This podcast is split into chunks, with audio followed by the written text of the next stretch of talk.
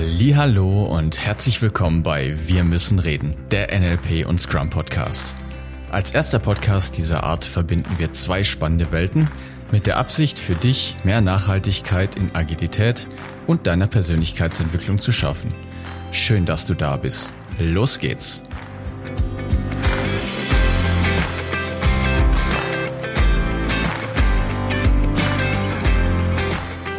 Heute habe ich eine ganz besondere Überraschung für dich. Ich habe einen Gast eingeladen, mit dem ich über Einhörner, Ernährungsberatung und darüber spreche, warum Agilität nicht mit Hierarchien zusammenpasst. Er ist ein ganz toller Mensch, der dir mit einem Snip zeigen wird, wie Veränderung funktioniert. Freu dich schon drauf. Hallo du da draußen. Wie du dir gerade festgestellt hast, oder wie du vielleicht bald feststellen wirst, habe ich heute einen Gast da. Ich habe den David einfach ausgetauscht mit einem sehr lieben, ja, mit einem sehr lieben anderen Menschen. Und der darf sich natürlich dann auch gleich selber vorstellen und sagen, woher er kommt, was er macht und was wir heute ganz Tolles vorhaben. Genau, deswegen begrüße ich herzlich den Henry heute hier bei mir, den wir uns jemand, den ich öfters mal beim Training begegne, ohne dass wir uns abgesprochen haben. Hallo Sehr Henry, schön, dass du da bist. Hi. Hallo DeLong, schön, dass ich da sein darf. Erzähl uns doch mal ein bisschen was über dich. Wer bist du? Was machst du? Ja, ich bin der Henry Schneider von der Snip Academy. Also Snip wie wenn man mit dem Finger schnipst. Und das vermitteln die auch in Seminaren, da kannst du schnippen lernen. ja, so. genau. Weil das Coole ist, so schnell kann tatsächlich Veränderung passieren, wenn man es richtig macht. Und das ist genau natürlich auch das Ziel dieser Akademie. Das, also ich beschäftige mich sehr viel mit Agilität, Mindset, genau wie du auch mit NLP. Und mein Fokus liegt mehr darauf, in der agilen Welt die Techniken eben so zu vermitteln, dass sie nicht nur theoretisch sind, sondern dass da viel von Praxiserfahrung reinfließt. Das Ganze mache ich zusammen mit der Janina Wohlert. Ich glaube, die wird auch noch in dem Podcast auftauchen. Überraschung. Und die, die, ist total toll. Also eine, eine herzenswarme Seele. Wahnsinn. Viel Lachen, herrlich. Jedenfalls mit der zusammen betreibe ich diese Akademie und wir bieten Trainings an, die ein bisschen anders sind im agilen Umfeld. Also die nicht nur rein theoretisch die Lehre aus den Büchern vermittelt, also was ich mir jetzt zum Beispiel auch anlesen könnte, indem ich einfach die paar Seiten vom, vom Scrum Guide einfach mir nur reinpfeife und dann das als Training anbiete und dann kann jeder die, die Schulung bestehen. Für mich ist es viel, viel wichtiger, dass also ich erlebe das im, im Arbeitsumfeld auch häufiger. Menschen gehen auf ein Training, erleben da eine, eine Einhorn-Glitzer-Welt und kommen von dem Training wieder, sind noch total gehypt. Und Welche Trainings das sind das, Henry? sind das nicht auch eure Trainings? also mit, mit, mit strahlendem Lächeln geht, glaube ich, jeder aus dem Training aus. Ich glaube, dass das auf jeden Fall schon. Und jetzt geht es mir allerdings um das Wissen und die Inhalte, die da vermittelt wurden. Und die sind häufig nur sehr theoretisch und wenn die Menschen dann mit der realen Welt kollidieren und dann sind da Sachen irgendwie anders, dann stimmen nicht ganz so die, die, die Rahmenbedingungen oder ähnliches, was halt in der theoretischen idealen Welt alles gegeben war. Und jetzt kollidieren sie mit der normalen Welt und dann dauert das eine Woche bis zwei Wochen und dann sind die wieder eingenordet und dann sind die wieder auf dem normalen Kurs wie vorher. Und deshalb möchte ich Trainings eben anders anbieten. Deshalb heißt jetzt unser, unser erstes Agilitätstraining zum Beispiel nicht Scrum oder Kanban oder Extreme Programming, sondern es heißt einfach Flexibilität. Also wir bringen Menschen mehr ein, flexibler zu handeln. Und das, glaube ich, ist auch, was die meisten Unternehmen möchten, dass ihre Mitarbeiter mittlerweile flexibel auf Dinge, die am Markt passieren, reagieren können. Und nebenbei vermitteln wir eben Techniken wie Scrum oder Kanban. Dass sie eben Scrum oder Kanban beherrschen und gleichzeitig flexibel sind und somit auch die Methoden flexibel auf das, was ihnen jetzt wirklich in der realen Welt begegnet, anpassen können. Und da ich das Ganze seit 2011 mache, bringe ich schon halt einen riesen Erfahrungsschatz mit, wo ich eben auch schon vieles erlebt habe. Und ich glaube, davon können unsere Teilnehmer gut profitieren. Das war jetzt die kurze Zusammenfassung, was der, was der Henry macht. Ich habe noch eine Frage, weil du etwas sehr Interessantes gesagt hast. Was macht dich denn besonders in Bezug zum Beispiel jetzt auf die Trainings, auf die Akademie? Weil du gesagt hast vorhin, du machst es anders als andere. Was, was ist das Besondere, wenn ich bei euch vorbeikomme?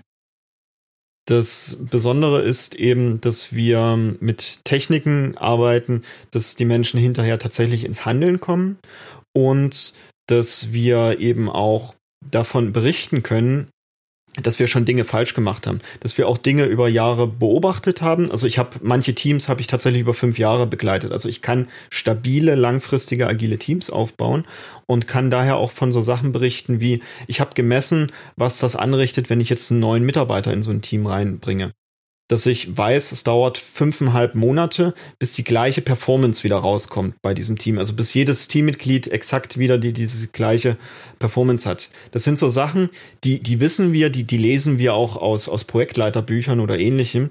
Nur, wer hat denn tatsächlich mal Beweise dafür, dass das tatsächlich so ist? Und der ist auch irgendwo logisch mit, natürlich, ich habe einen neuen Menschen da drin, das Team, das muss ich erstmal untereinander wieder kennenlernen. Kann ich mit dem, kann ich mit dem nicht? Dann muss dem das Wissen beigebracht werden. Jeder hat noch irgendwie irgendwelche Tricks und dies und das. Und das stört das Teamgefüge. Und ich beschäftige mich dann eben mit Themen, wie kann ich das Team jetzt zum Beispiel da schneller durchbringen? Dass jetzt ein neuer Mitarbeiter, was weiß ich, in vier Monaten eingearbeitet ist. Ich weiß, was es, was es alleine schon bringt, jetzt ähm, Merchandise-T-Shirts für so ein Team zu kaufen. Die kosten irgendwie 10, 12 Euro das Stück. Das ist, das ist ein geringer Preis eigentlich für, für, für, so ein, für so ein Projekt. Und das steigert aber unglaublich die Motivation. Und wenn ich es richtig mache, auch noch die Identifikation mit dem Produkt, mit dem Projekt. Und da gebe ich doch gerne mal irgendwie 100 Euro oder so in ein Team rein. Jetzt, jetzt weiß ich, wieso ihr die Snip Academy T-Shirts und Tassen schon habt. ja, genau, genau. Sehr schön. Ich, ich glaube, die hat man sogar schon vor unserem Podcast, der Snipcast heißt, um einfach uns selbst auch darauf einzustellen mit, ja, das ist jetzt die Identifikation, mit der wir arbeiten.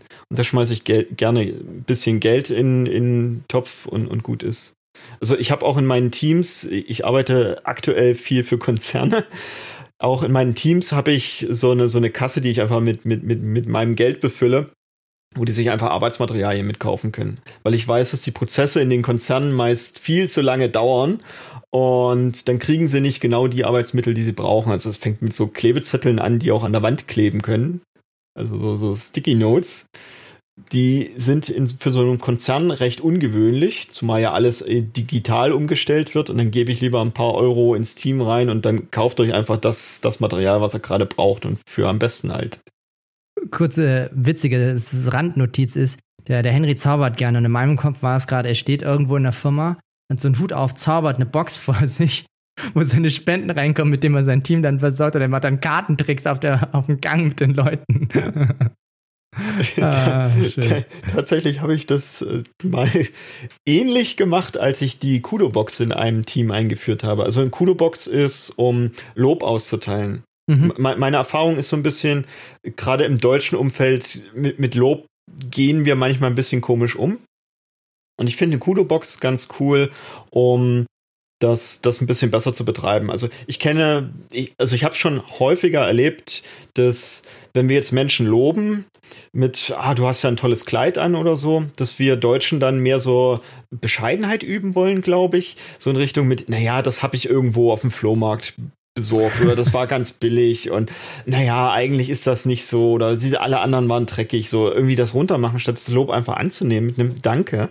Mhm. Und die Kudo-Box, die schafft es, dass das Ganze ein bisschen anonymer ist und sich derjenige daher nicht so, so sehr dagegen wehren kann und gleichzeitig durch die Anonymität öffnet es für andere Menschen auch mehr diesen Raum, dieses, dieses positive Feedback zu geben, dieses Lob auszuteilen.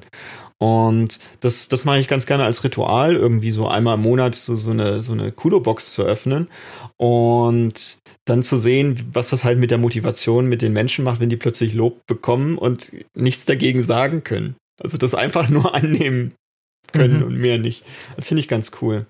Hört sich, hört sich nach einem coolen Konzert an, kannte ich jetzt auch noch. Und ich kann, ich kann ein Komplimente-Spiel, das der da David und mhm. ich mal gemacht haben. In eine ähnliche Richtung, nur das hört sich auch cool an mit der Codebox. Du hast jetzt vorhin was ganz Interessantes gesagt. Du hast gesagt, äh, dass sie so ein bisschen die Menschen zurückkommen, in der, im Regelfall, wenn sie bei Trainings waren und ihre Gewohnheiten dann wieder sich so ein bisschen einnorden mhm. und dann wieder in, in den normalen Alltag kommen. So, jetzt ist ja so, du beschäftigst dich mit dem Thema Scrum und Agilität ganz intensiv ist.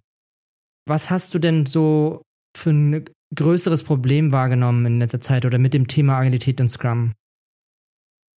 Also ich beobachte recht häufig, dass Agilität und oft auch synonym Scrum dafür verwendet. Jetzt gerade so der hippe inne ja, Sache ist. Also mich wundert, dass draußen noch keine Influencer rumlaufen mit ich mache jetzt Agilität. Und im Unternehmen beobachte ich das vor allem, dass jetzt gerade Agilität ist das als Führungskraft, als Manager oder so, was man machen muss. Und dann kommt man weiter, dann macht man Karriere. Und daher beobachte ich tatsächlich, dass es an vielen Stellen eingeführt wird, nur weil es eben gerade jetzt in ist und nicht, weil man jetzt einen speziellen Anwendungsfall dafür hat oder Nutzen hat oder tatsächlich irgendwas verändern möchte. Und da entdecke ich halt häufig, dass, dass die Menschen nicht so richtig dahinter stehen, hinter dieser Einführung. Okay, was heißt denn das an einem konkreten Beispiel? Na, an einem konkreten Beispiel mhm. hieße das jetzt, wir haben jetzt ein agiles Team, das, das läuft jetzt schon eine Weile, also das vielleicht jetzt seit zwei Monaten oder so, die sind jetzt auf Scrum umgestellt, führen Scrum auch so durch, wie, wie es sein muss. Und jetzt passiert irgendeine Katastrophe am Markt. Äh, irgendwas ist plötzlich anders. Das kann sein, es ist plötzlich ein neuer Mitbewerber auf dem Markt, den man vorher nicht beachtet hatte.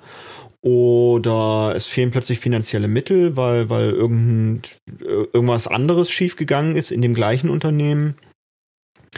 Oder ähnliches. Und dann ist, ist das tatsächlich ein interessanter Punkt, diese Stelle, dann zu sehen, mit schafft es das Team dabei zu bleiben, diesen Weg weiterzugehen in der Agilität oder fallen sie zurück in andere Muster? Also bei Managern beobachte ich dann häufiger, dass sie dann sagen, ah nee, bisher habe ich ja genau so mein Geschäft gemacht, also muss ich das in Zukunft auch machen. Also was zum Beispiel im Agilen ist sehr viel mit, wird sehr viel mit Selbstverantwortung gearbeitet. Und die habe ich jetzt zwei Monate lang meinen Mitarbeitern gegeben. Ich habe gewisse Erfolge gehabt. Und jetzt passiert diese Katastrophe. Ich muss, was ist ich, äh, ich habe plötzlich einen Meilenstein und wir sind erst zur Hälfte fertig dafür und der Meilenstein ist aber jetzt schon in zwei Wochen. Also fange ich an, plötzlich wieder Command and Control einzuführen. Die Mitarbeiter sehr stark, sehr eng zu kontrollieren. Und also weil, weil ich, weil ich es gewöhnt bin, mache ich genau das und jetzt, weil ich jetzt ja quasi Zeit verloren habe mit dem agilen Kram, den ich gerade ausprobiert habe, mache ich es viel, viel stärker. Also ich mache jetzt wirklich absolutes Micromanagement. Ich mache wirklich äh, täglich jetzt, dass ich mir einen Status von allen hole und dann entsprechend auch nachverfolge. Und ich setze auch allen Deadlines, wann sie wie welche Sachen zu liefern haben. Und das ist dann halt schade, weil nach zwei Monaten sind wir eigentlich bei einem guten Punkt in diesen Teams und dann kriegen die häufig genau an der Stelle die Watsche ab und finden dann Agilität manchmal hinterher doof, weil sie plötzlich noch mehr Ärger hatten als ohne Agilität.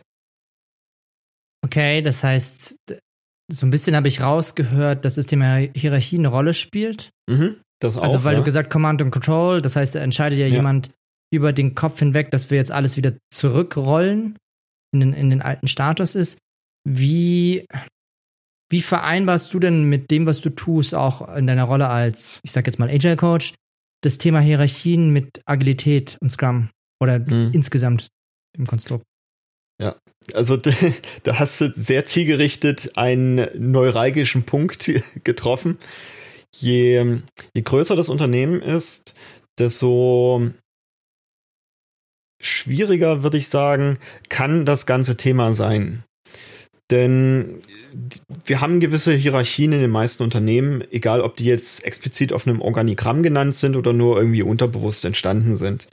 Und das Agile kennt ja eigentlich diese Hierarchien gar nicht. Das sagt, wir sind irgendwie alle so ein bisschen gleich und wir wollen ja alle auf das gemeinsame Ziel hinarbeiten und wir arbeiten alle zusammen dahin. Und das mit dieser bisher erarbeiteten Hierarchiewelt übereinander zu bringen. ja. Das ist kein Fehler in der Aufnahme, das ist voller Absichten. Ja, also das übereinander zu bringen, das ist häufig ein Punkt, der, der, der wirklich mehr bedarf. Also habe ich tatsächlich Manager, die bereit sind, Neues zu wagen, sich auf diesen Weg der Agilität zu begeben. Im, Im Snipcast, also unserem Podcast, berichten wir halt davon, das hat was mit Mindset zu tun. Also das sind keine, keine sturen Methoden, die wir einfach nur umsetzen, sondern das ist tatsächlich eine Persönlichkeitsveränderung, die wir da betreiben. Und bin ich bereit, das zu gehen? Und ich glaube, die, die meisten eurer Hörer kennen das auch. Persönlichkeitsveränderung ist nicht immer nur äh, Sonnenschein und geht super easy, sondern an manchen Stellen, also gerade die, die wichtigen Stellen, wo ich an mir was verändern darf, die, tun im ersten Moment ein bisschen weh. Und da dann drüber zu gehen und zu sagen, okay, es, es, tut ein bisschen weh, also scheint das eine entscheidende Stelle zu sein. Und da gucke ich genauer hin und da überlege ich mir halt ein paar Sachen, das anders zu machen. Das ist so der Kern des Ganzen. Und wenn ich mir jetzt über, ich sag mal, zehn Jahre lang einen gewissen Managementposten in einem Unternehmen erarbeitet habe und jetzt plötzlich ein Coach ankommt, der sagt, äh, übrigens jetzt deine, deine bisherigen Mitarbeiter, die sind jetzt auf einer Stufe mit dir, die haben halt halt nur andere Sachen zu tun, aber die treffen ihre Entscheidungen selbst. Das ist häufig so ein Punkt, der diesen Menschen dann, und den kann ich gut verstehen, wenn ich mir das über zehn Jahre lang gearbeitet hätte und dann vielleicht auch da echt, echt viel für kämpfen musste. Und das plötzlich so abzugeben mit, ja, okay, verstehe ich, ergibt Sinn und machen wir so. Das fällt, also in, zumindest in den Umfeldern, die ich so erlebt habe, vielen nicht so leicht. Und also vor allem diese, diese, diese Verantwortung abzugeben. Zu sagen, nein, ich habe jetzt Mitarbeiter, die treffen diese Entscheidungen selbst. Und das entlastet diese Menschen hinten raus so ungemein, weil sie eben nicht mehr alles kontrollieren müssen. Sie haben viel, viel mehr Zeit plötzlich, sich um die Mitarbeiterentwicklung zu kümmern, da Talente herauszufordern und zu fördern. Und es lohnt sich, diesen Weg zu gehen. Und manchmal schaffen sie es nicht. Das ist dann so, wenn es dann knirscht, dann sagen sie, nee, nee, nee, dann mache ich viel, viel mehr das Alte. Okay. Da waren jetzt zwei schöne Sachen mit drin. Ich fange mal mit dem ersten an. Und zwar hast du ein bisschen von Pain und unangenehmen persönlichen Entwicklung gesprochen. Wann hast du denn das letzte Mal so deine Komfortzone verlassen oder dein, wo bist du mal durch den Schmerz gegangen, um dich zu verändern? Das kann im privaten wie im persönlichen gewesen sein. Oh, ich habe den, dieses Beispiel, was ich gerade gebracht habe, den habe ich witzigerweise gestern erst durchgemacht. Denn bei, bei der Snip Academy zum Beispiel ist es so, ich, also ich mache jetzt ganz cool die so diese diese Geschäftsführer und Product Owner Rolle durch und kann so auch vieles vieles ausprobieren von dem was ich normalerweise anderen beibringe. Das ist ganz cool diese Erfahrung zu sammeln. Und die Janina ist ja auch mit an Bord. Und so ist es zum Beispiel die Janina ist bei uns für Social Media zuständig. Und wir haben uns gestern darüber unterhalten wie wir Social Media die ganzen Kampagnen und so machen wollen und da hat sie mir so ein paar Vorschläge gezeigt und eben auch Sachen, wofür sie die Kapazität hätte, die eben auch umzusetzen. Und äh, die gefielen mir persönlich tatsächlich nicht so ganz. Wo ich gesagt habe, aha, das ist es jetzt nicht so und ich hätte das lieber so und so. Und da dann, also ich habe eine Weile gebraucht, um dann für mich selbst festzustellen, oh, das tut mir jetzt gerade ein bisschen weh und da darf ich nochmal genauer drauf schauen und dann hinterher nochmal klarzustellen mit, äh, nein, meine, also ich finde das nett, dass du mich darüber informierst. Nur es ist jetzt nicht meine Entscheidung, die ich an der Stelle treffe. Ich habe dir das Ressort gegeben, Social Media zu machen. Wenn du sagst, auf die und die Weise wird Social Media gut funktionieren, dann mach es genauso. Probier es aus und es kann sein, dass es sich in ein paar Monaten herausstellt, das war es vielleicht doch nicht, aber dann passen wir es halt wieder an. Nur ich bin nicht der Social Media Experte und meine eine Meinung, die kann an der Stelle völlig falsch sein, weil ich ganz andere Sachen konsumiere. Deshalb mache ich das Social Media ja auch nicht, weil Instagram, da lasse ich mir manchmal von irgendwie 20-jährigen Freunden oder so zeigen, wie das funktioniert. ist voll witzig. Und das sind tatsächlich so solche Punkte. Und ich glaube, ich habe sowas auch häufiger. Also bestimmt jeden Tag werde ich zumindest so einem kleinen Punkt mal begegnen, wo noch irgendwie ein alter Henry äh, vorbeischaut und sagt, äh, wir haben Hallo. das aber schon immer so gemacht. und ich dann nochmal draufschauen darf mit, ja, mag sein, dass ich das schon immer so gemacht habe. Doch ist das für den heutigen Anwendungsfall immer noch sinnvoll oder möchte ich nicht mal was anderes wagen? Okay, das finde ich ich bin sehr gespannt und sehr neugierig, wie sich das jetzt auch mit deiner Position entwickelt und wie du es durchziehst, weil das ist nämlich etwas, was ich in solchen Organisationen auch immer zum Thema Agilität und Scrum, dieses alle autonom sein. Mhm. Ich habe das für mich auch schon ausprobiert. Es funktioniert leider nicht. Also nicht, dass ich ein Freund von Hierarchien bin, nur dieses, lass uns alle mal das entscheiden, das endet im Chaos, weil dann irgendwelche Leute irgendwelche Einwände haben und jeder irgendwie mitreden möchte. Und ich bin schon ein Fan davon, die Leute mit einzubinden mhm. und mittlerweile auch von dem Konzept, was du beschrieben hast. Ich finde es gut, dass es einen Verantwortlichen gibt und der trägt auch die Verantwortung. Klar dürfen alle was sagen, nur der holt sich die Meinung ein und der ist dann der, wie du sagst, Social Media Experte oder was auch immer äh, das dahinter ist. Und ich finde dieses Konzept mittlerweile stimmiger als diese. Ich habe das alles schon mal ausprobiert und das ist so dieses Basisdemokratie in Unternehmen halte ich für persönlich für echt schwierig, dass sich dann in Unternehmen noch was bewegt. Aber nur das nur am Rande. Deswegen, ich bin gespannt, wie, wie sich es bei euch entwickelt. Ja, also wir, um, Demo, um demokratische Entscheidungen zu beobachten, können wir ja alle in unsere Politik schauen und äh, stellen fest, wie es funktioniert. Also mit Sicherheit ist die Demokratie auf dem Papier ein echt cooles Konstrukt. Mhm. Nur bis ich die Meinung von wirklich allen eingeholt habe und dann einen Konsens gefunden habe, das dauert halt ewig das, das dauert halt wirklich ewig. Deshalb habe ich eure Soziokratie-Folge so sehr gefeiert, als ihr Consent beschrieben habt.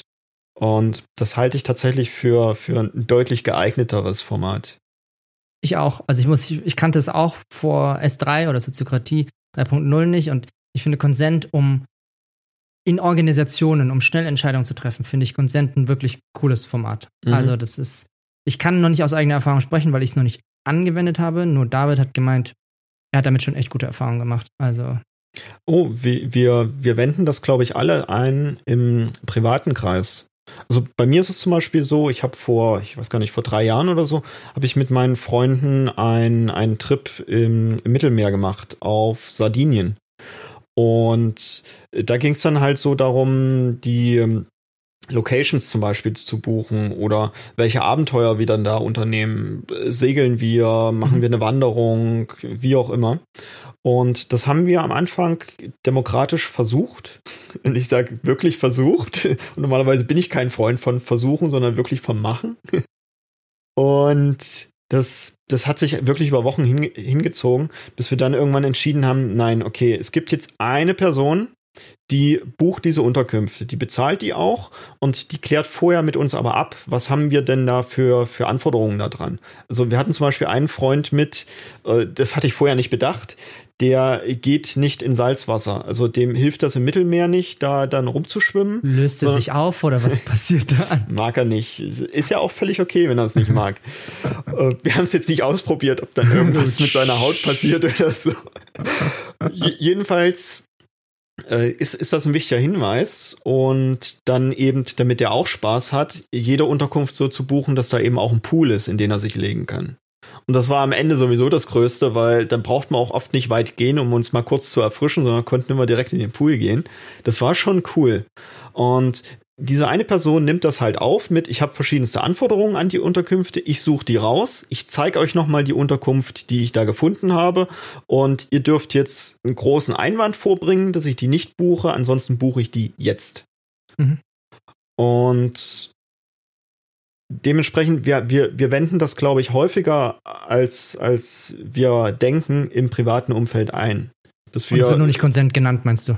Genau, klar. Okay also den Begriff, den habe ich, glaube ich, auch erst vor drei Jahren oder so zum ersten Mal gehört und war das erste Mal auch verwundert darüber. Dito. Ich, ich glaube, ich glaub, wir verwenden das Wort nur nicht so häufig und in kleineren Gruppen treffen wir aber wirklich häufig so Entscheidungen.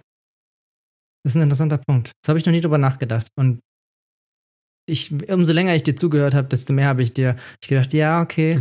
Wir haben auch in der Gruppe jemand, der entweder insgesamt die Reiseentscheidung übernimmt oder gewisse Teile übernimmt und Leute, die sich dann halt einfach bemühen und diejenige Person lenkt dann halt viel stärker oder trifft dann schneller die Entscheidung, auch wenn sie die anderen ein bisschen abholt. Also von daher, cool. Dann lass uns noch mal kurz zurückspulen, weil wir sind jetzt ein bisschen Richtung so Konsent abgedriftet. Worum es, oder die Frage, die sich mir jetzt auch gestellt hat, ist, du hast ein bisschen von Pain gesprochen, du hast ein bisschen mhm. darüber gesprochen, wie sich's entwickeln kann, wenn jetzt mal unvorhergesehene Dinge passieren. Was mich jetzt interessieren würde, ist, wie gehst du gut mit diesen, sagen wir mal, Schmerzen oder mit dieser Frustration auch? Ich finde, das ist eine Frustration. Wie gehst du gut mit dieser Frustration um, wenn etwas nicht so läuft, wie du es haben möchtest? Wie ich es nicht, äh, wie ich es haben möchte. Cool ist es immer, wenn ich einen anderen Menschen da habe, in der Nähe, im Zugriff, wie auch immer, der die Sache mal reflektieren kann. Weil, also ich persönlich mag es, Input von außen zu bekommen. Mhm. Andere Menschen ticken anders, haben, haben andere Erfahrungen gesammelt, gucken ein bisschen anders drauf auf diese Sachen. Und wenn ich solche, solche Stellen feststelle, mag ich es mit anderen Menschen darüber zu sprechen. Ansonsten setze ich mich halt für mich selbst hin und mit mir auseinander und gucke nochmal. Manchmal stimmt auch die Intention nicht so. Um jetzt wieder auf dieses Social Media Beispiel zum Beispiel, also zurückzuspringen, ist es so, ich habe aktuell nicht die Kapazität, Social Media auch selbst zu machen. Ich bin darauf an, angewiesen, möglichst viel Arbeit abgenommen zu bekommen. Und da das meine Intention ist und mein Wille ist und ich ja äh, glücklicherweise noch jemanden Janina im Zugriff habe. habe. genau, die, die Janina, oh, die, das die, hört. Uh. die ja äh, auch noch Wirtschaftspsychologin ist, die sich also wirklich mal voll damit auskennt dann darf ich da auch wirklich loslassen und das wirklich vollumfänglich in ihre Hand geben. Okay, wie, wie sieht denn das in Bezug auf Scrum und Agilität aus? Was hast du da für Erfahrungen gemacht? In Bezug auf Scrum und Agilität, äh, für mich jetzt persönlich oder für Teams? Mhm, angenommen, wir haben ja bestimmt einen Zuhörer oder einen Zuhörer da draußen, die das entweder einführen wollen oder Teil eines Teams sind. Und ich möchte oder ich stelle da die Frage an dich ist, wie können diese Zuhörer, wie, wie kannst du als Zuhörer gut damit umgehen, oder Zuhörerin gut damit umgehen, wenn es mal Frustration im Team gibt, wenn es bei dir selber Frustration gibt. Mhm. Gerne die zwei Varianten. Wir können die getrennt betrachten. Lass uns erstmal individuell für dich mhm. und dann von der anderen Position, wenn du derjenige bist, der unterstützt. Okay. Individuell für mich ist mir aufgefallen, dass in solchen Situationen habe ich mein Warum häufig nicht klar. Und ich glaube, deshalb manövriere ich mich dann auch in solche Situationen rein. Weil ich halt selbst für mich vorher nicht klar war und dadurch das Umfeld ein bisschen auf mich reagiert sage ich mal. Was heißt das konkret? Das heißt, ähm, ich habe zum Beispiel 2011 hatte ich noch nicht so viel Ahnung von Agilität. Ich habe Bücher dazu gelesen, ich habe ähm, ich den Scrum Guide gelesen, ich habe auch meine meine erste Zertifizierung gemacht und habe dann Scrum einfach by the book in dem Team eingeführt. Und das, das ist für den Anfang ist das völlig okay. Ich, ich empfehle das auch tatsächlich jedem weiter. Nur ich habe bei vielen Dingen nicht gewusst, warum ich die tue. Also diese ganzen Rituale, die da drin beschrieben sind, und die sind ja wirklich im Scrum auf, auf wirklich wenige Seiten zusammengedampft, da steckt echt viel Know-how drin. Und ich hatte dieses ganze Hintergrundwissen dazu nicht. Also mit wie sind die Prinzipien da drin umgesetzt und ähnliches. Und habe jetzt einfach nur ein Ritual nach dem anderen einfach genauso eingeführt, wie es, wie es halt vorgegeben ist. Ohne zu wissen, warum mache ich das. Also jetzt so ein Daily Stand-up, also wo wir uns jeden Tag zusammenstehen, stellen und uns darüber unterhalten, was haben wir bis, bis dato gemacht und was werden wir bis zum nächsten Stand-up tun und ob wir vielleicht noch irgendwelche Hindernisse haben. Dieses Ritual habe ich einfach ohne Sinn und Verstand eingeführt. Und ist dann relativ schnell zu so einem Status-Meeting verkommen. Und das Team sagt dann mit, äh, bringt uns doch eh nichts, lass uns das wieder abschaffen. Diese zweiwöchentlichen Unterabteilungsrunden, die waren doch auch okay und haben viel mehr Zeit gespart. Und das, das sind so Punkte für mich, wo ich dann entdecke, oh, irgendwie das, das läuft nicht so, wie ich es mir vorgestellt habe. Das tut jetzt ein Stück weit weh. Und jetzt darf ich nochmal überlegen, mh, hm, warum habe ich denn dieses Meeting überhaupt eingeführt? Und das war früher halt mit, stand halt im Buch, habe ich so gemacht. Und heutzutage hinterfrage ich halt viel mehr, was ist denn die Intention, die ich damit schaffen möchte?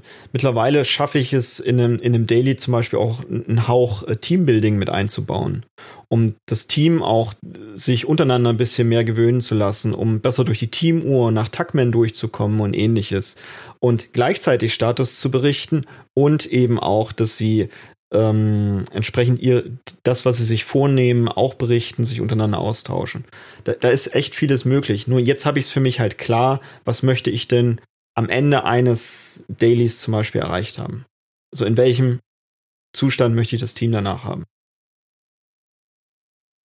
Also ich frage danach dann hinterher nach dem Warum und dann nehme ich zum Beispiel das Agile Manifest her, das Agile Manifest für Softwareentwicklung. Da sind Prinzipien drin.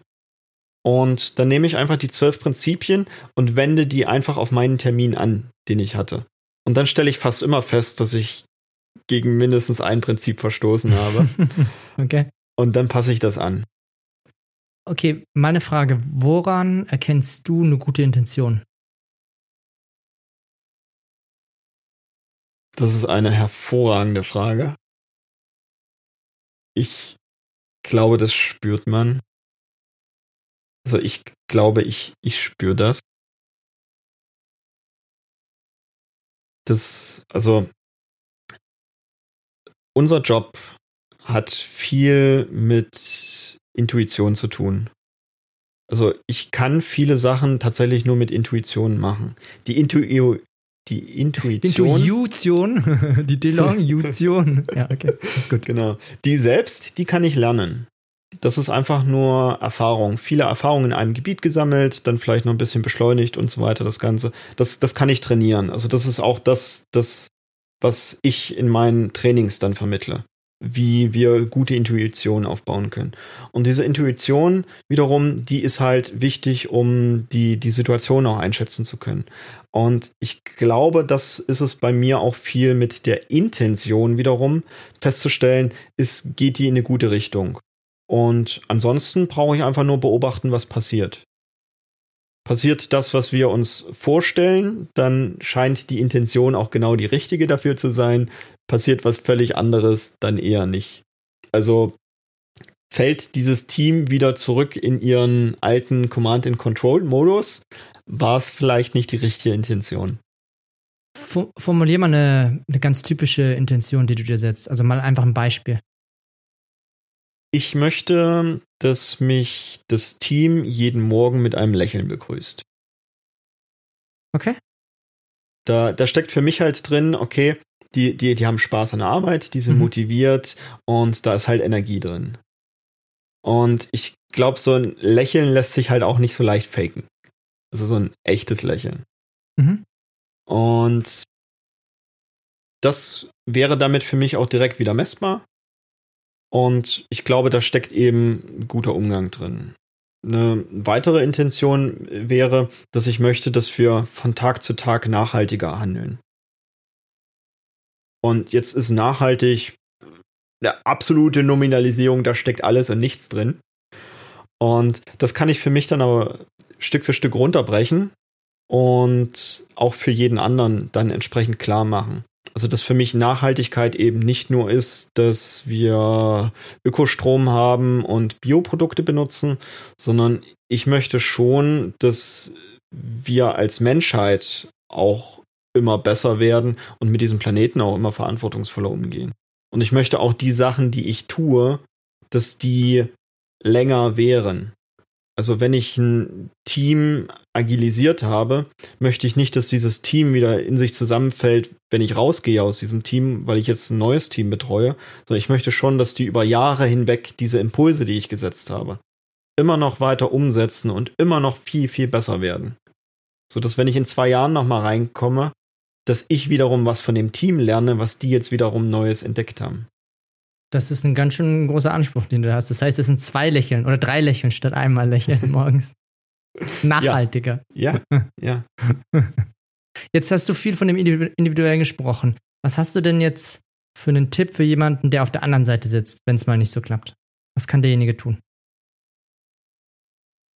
Genau, der auf der anderen Seite sitzt. Ja, also. Da, ja, ja. Also im, im Team, vielleicht Nachbarteam oder wie auch immer.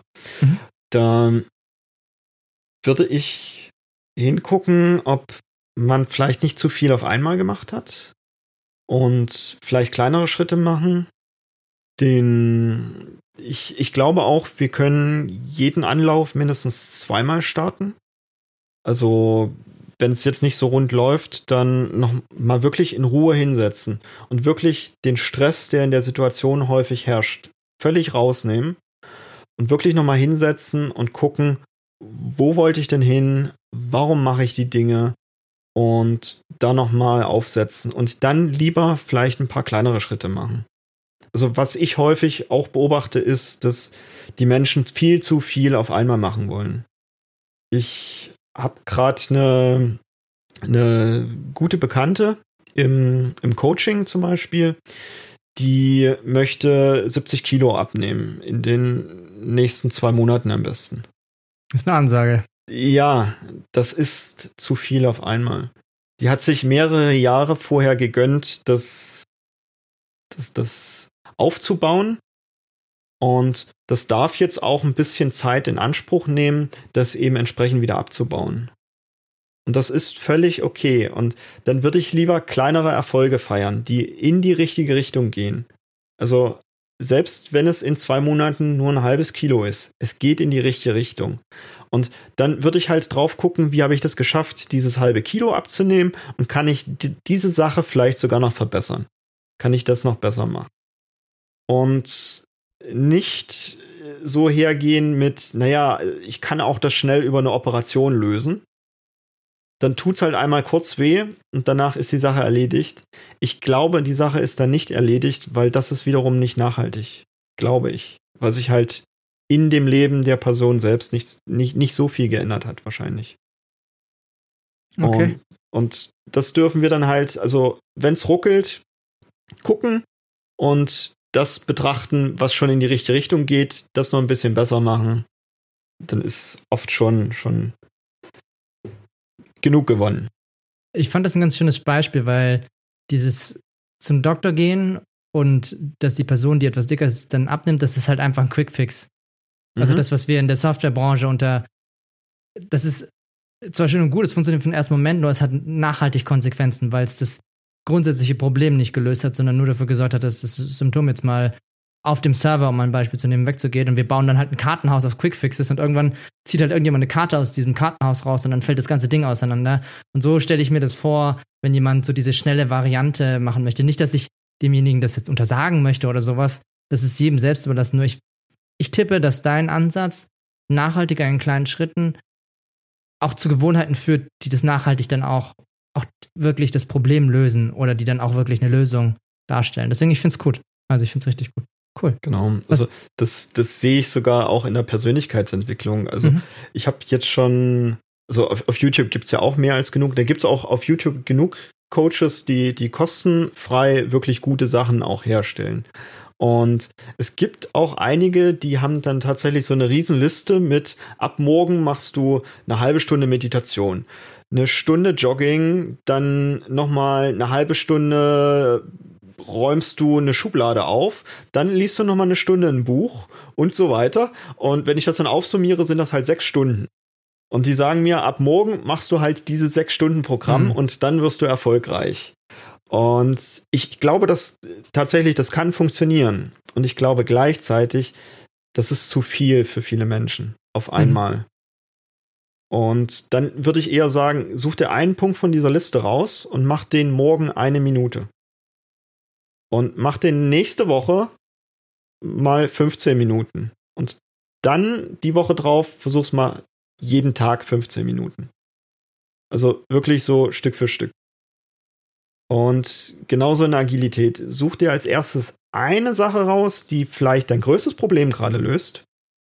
Also, was weiß ich, die Aufgaben werden nicht ordentlich abgearbeitet. Liegt es vielleicht daran, dass keiner die Aufgaben versteht, die er zu tun hat? Dann kümmere dich darum, deine, deine Aufgabenbeschreibung zu verbessern. Und da gibt es in der Agilität gibt's genug Beispiele, genug äh, Pattern, die, die angewandt werden können, um eine bessere Qualität reinzubringen da kann man durchaus auch in, in die klassische Welt reingehen und äh, im Anforderungsmanagement sich ein paar Methoden rausstibitzen. Die, die sind auch super gut. Und diese eine Sache setzen wir um, gucken dann, hat sich was verbessert, dann gucken wir, können wir es nachhaltig installieren und danach nehmen wir uns die nächste Sache vor, die den größten Hub bringt. Cool, das hört sich gut an. Was hast du denn sonst noch für Dinge, die du gerne loswerden möchtest? Esst mehr Gemüse. hab ich ich habe es schon erwartet, dass er jetzt kommt, der Ernährungsberater, nachhaltig die Welt verändern. Sehr gut. Nee, er probiert viele Sachen aus, tatsächlich. Das, das hilft mir zumindest ungemein, äh, wenn jetzt Katastrophen eintreten, da ruhig zu bleiben, weil ich eben schon, schon das eine oder andere erlebt habe und dann auch in mich zu gehen und manchmal eine Idee zu haben, die dann vielleicht schon in die richtige Richtung geht. Und das kann jetzt auch sowas Banales sein wie Ernährung. Also ich stopfe nahezu alles erstmal in mich rein. Gucke, ob es was werden drin könnte bleibt. oder nicht. Ja, genau. Und ich habe so im Zweifelsfall ein bisschen mehr Auswahl an Essen, was mir eben auch schmecken würde. Also ich gehe nicht immer nur zum selben Italiener, weil ich weiß, der macht das Essen gut, sondern ich gehe halt auch mal zum Deutschen. Probier den Asiaten. Trau doch dem Asiaten. Ja. Probieren aus. ja, gerade gerade asiatische Küche ist ja so cool, weil das sind ja so so viele Länder und da gibt es so so viele Unterschiede. Das ist äh, cool. Und dadurch habe ich dann auch, ich, ich reise gerne, habe ich auch im Ausland nicht unbedingt das Problem, irgendwas anderes zu essen, weil es eben nicht das gewohnte Essen gibt. Und das ist, glaube ich, übertragbar auf jedes Lebensfeld. Also Dinge ausprobieren, möglichst in einem, in einem Umfeld, wo ich die Fehler auch wieder einfangen kann und dann ausgleichen. Oder also die Sachen dann entweder weiterverfolgen oder halt sagen, ja, habe ich ausprobiert, das war es jetzt nicht. Ist okay. Hat meine Flexibilität vielleicht ein bisschen erhöht. Und wenn nicht, auch nicht schlimm. Vielleicht merkst du an der Stelle schon, dass es von Vorteil ist, dass du etwas flexibler wirst in der einen oder anderen Situation und in deinem Alltag, damit du in Situationen, wo es wichtig ist, eben genau dieses, diese Ruhe bewahren kannst und entspannt bleiben kannst und mehr Optionen zur Verfügung hast. Ich finde es cool. Also vielen lieben Dank, Henry, für die ganzen Ideen, Stories, die Essen-Ernährungsberatung, die ich auch weitergeben darf. und für die tollen Ideen. Es war schön, dass du heute bei uns warst. Ich freue mich, wenn ich dich mal persönlich wieder treffe, beziehungsweise mhm. vielleicht sehen wir uns ja auch nochmal online bald wieder. Und von daher vielen lieben Dank auch an dich da draußen fürs Zuhören. Schreib uns gerne an podcast@wir-müssen reden, Punkt, Strich, reden, Punkt, Komma, äh, Strich, Punkt, Komma. Jetzt, jetzt wird's kompliziert. Die einfache Variante ist, ich werde die Links in die Show Notes unten rein, damit ihr die Snip Academy findet, damit ihr die liebe Janina und den Henry wiederfindet, euch dort Ernährungstipps geben lassen könnt und natürlich auch unsere Mailadresse mit rein. Wenn ihr dazu Ideen habt, wenn ihr was Neues ausprobiert habt, das ihr mit uns teilen möchtet, auch im Scrum oder Agilität. Ich freue mich sehr davon, das, davon zu hören. Und ansonsten hören wir uns hoffentlich nächste Woche wieder. Genau. Dann danke dir, Henry. Ciao. Cool, danke. Ciao.